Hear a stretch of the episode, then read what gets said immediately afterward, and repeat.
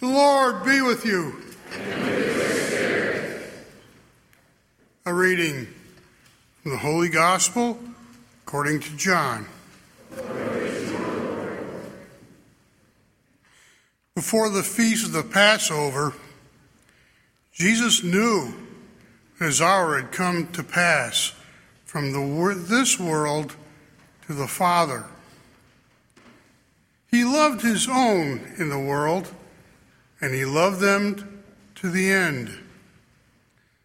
The devil had already induced Judas, the son of Simon Iscariot, to hand him over. So, during supper, fully aware that the Father had put everything into his power and that he had come from God and was returning to God, he rose from the supper and he took off his outer garments. He took a towel and he tied it around his waist. And then he poured water into a basin and began to wash the disciples' feet and dry them with the towel around his waist. He came to Simon Peter, who said to him, Master, are you going to wash my feet? And Jesus answered him and said to him, What I am doing you do not understand now, but you will understand later. And Peter said to him, You'll never wash my feet. Jesus answered him, Unless I wash you, you will have no inheritance with me. And Simon Peter said to him, Master, then not only my feet, but my hands and my head as well. And Jesus said to him, Whoever has bathed has no need except to have his feet washed, for he is clean all over. So you are clean, but not all. For he knew who would betray him. For this reason, he said, Not all of you are clean. So when he had washed their feet, he put his garments back on and reclined at table again. And he said to them, Do you realize what I have done for you? You call me teacher and master, and rightly so, for indeed I am. If I, therefore, the master and teacher, have washed your feet, you ought to wash one another's feet. I have also given you a model to follow, so that as I have done for you, you should do also. Gospel of the Lord. Lord How will we follow Jesus and his apostles tonight and the next two days? The Last Supper, which we find ourselves in the middle of now. Tomorrow, the Passion of the Lord. And Saturday evening, the Easter Vigil. Open wide the doors of your hearts, and He will change your stony hearts into hearts of flesh. In the Catechism, it tells us about tonight by celebrating the Last Supper with his apostles in the course of the Passover meal, Jesus gave the Jewish Passover its definitive meaning. Jesus is passing over to his Father by his death and resurrection. The new Passover is anticipated in the supper and celebrated in the Eucharist, which fulfills the Jewish Passover and anticipates the final Passover of the church in the glory of the kingdom. Today we celebrate as well the Eucharist, as well as the Eucharist, the institution of the priesthood. We should stop for a moment and reflect together as a spiritual family what this means. Here we have many priests living on the campus. We see the fathers coming and going from their ministries in the colourful and diverse ways in which they serve the people of God. Universities, hospitals, parishes, the written word, retreats, spiritual direction, to name but a few of these ministries. When priests are ordained, they are asked this question during the ceremony Are you resolved to consecrate your life to God for the salvation of His people? To unite yourself more closely every day to Christ the high priest, who offered himself for us to the Father as a perfect sacrifice?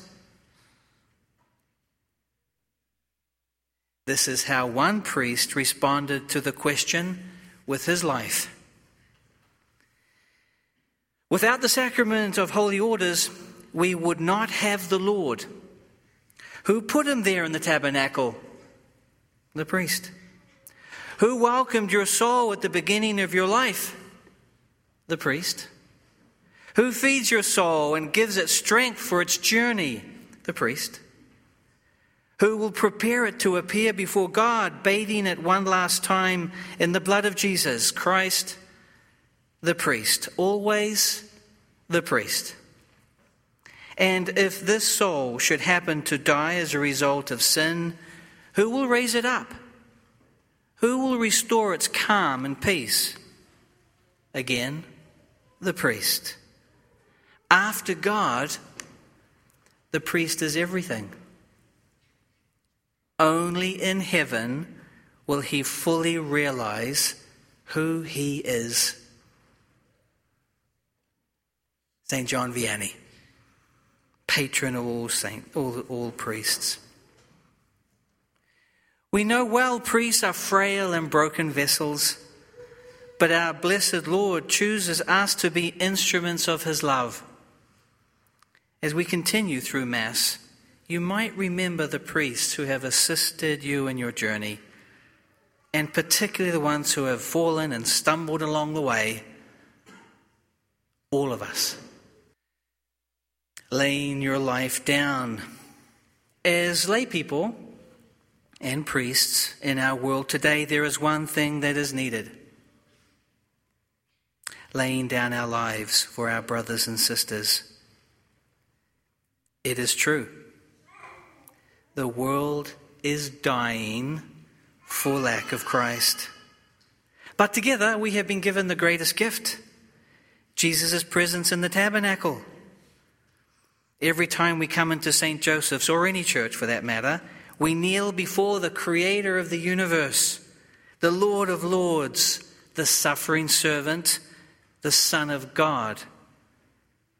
And when we leave the car park, at St. Joseph's or any church, we enter missionary territory. Tonight is the best night to tell him how much we love him, how much we want to serve him in this world and be with him forever in the next. I invite you and us to make a quiet prayer of gratitude. It's not easy to be broken and shared. My dear young people at St. Joseph's, look around you. You are surrounded by people who have laid down their lives for you. Starting with your parents, you, we, are the fruit of their love for each other. From the moment of our conception, our parents have imperfectly given their all to us. You, dear young people of St. Joseph's, are called to lay down your lives for your brothers and sisters in the world. They are waiting for you to bring them Jesus. When I was on the plane going to New Zealand, there was a, a young man sitting next to the window, and I was on the aisle. He looked over at me. He said, Man, are you a priest? I said, Yes, sir, I am. We are still in communication today. In fact, uh, obviously not because of me, right? Just because of the priesthood. Weeks after we met on the plane, he wrote me a message saying, Father, I decided to go to the Mass today to play for the youth group. It's been years since I've been to Mass. And I attribute it to you, to Jesus. To Jesus. Beautiful. In the first reading this evening, the Eucharist is foreshadowed and shrouded in suffering. For on the night, on the same night, I will go through Egypt, striking down every firstborn of the land, both man and beast, and executing judgment on all the gods of Egypt. I, the Lord. But the blood will mark the houses where you are in the letter of St. Paul, he gives us the first account of Jesus as becoming Jesus becoming a piece of bread for us through the shedding of his own blood, the blood of the new and eternal covenant. Every time we eat from the table of the Lord, we eat his passion, his death, and his resurrection. Your love, your kindness, your joy, your lives will bring life into this world that is dying. And it's our way of being broken and shared. So, from this night forward, what might change inside of us? How we view suffering? To no longer be afraid of it, not even dying. What does it mean to take the crucified and resurrected Jesus to the streets with no names? I want to thank all of you for supporting the different ministries we hear at St. Joseph's. It's our way of washing the feet of our brothers and sisters who live around us. When the main celebrant, Father Nicola, washes the feet of 12 parishioners, imagine Jesus washing yours. Lastly, to discover a new intimacy with the Lord, right? What, what things might change from this night forward? Our view of suffering, taking Jesus to the streets with no names, and to discover a new intimacy with the Lord, a new way of looking at my prayer time with the Lord. It struck me recently, we were with, a, well, this may be six months ago, with a group of the priests here in St. Monica Hall. And one of the senior priests in this diocese said, My prayer life has been reduced to saying the rosary.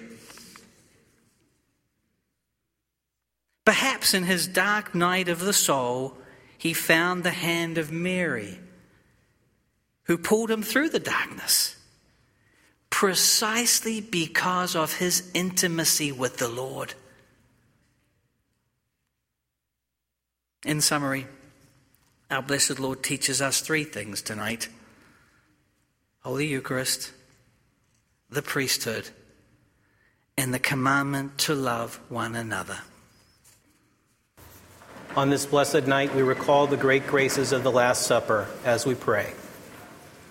For the Church, and in gesture of the washing of the feet, she will remain faithful to Christ's sacrificial self giving, we pray to the Lord.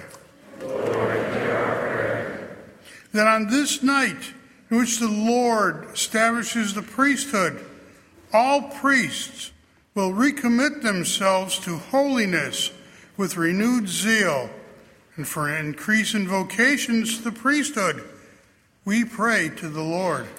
Lord, hear our prayer. That the power of the Holy Eucharist will transform the hearts of all people so that they will recognize Christ as the source and summit of their life, we pray to the Lord. Lord For all who have left the practice of faith, that in this sacred time they receive the grace to be reconciled to the church, we pray to the Lord. Lord for those who are sick or infirmed, and for their caregivers, that God in His mercy will draw close to them and raise them up, we pray to the Lord. Lord. The repose of the souls of all the faithful departed, that through our prayers and those of the Blessed Mother, they may join the saints in heaven. Eternal rest grant unto them, O Lord. And that perpetual light shine upon them. May their souls and the souls of all the faithful departed. Most merciful Father, the sacrifice of your Son revealed the meaning of our life. May his love penetrate our hearts so that all we say and do will become truer and purer. Through Christ our Lord.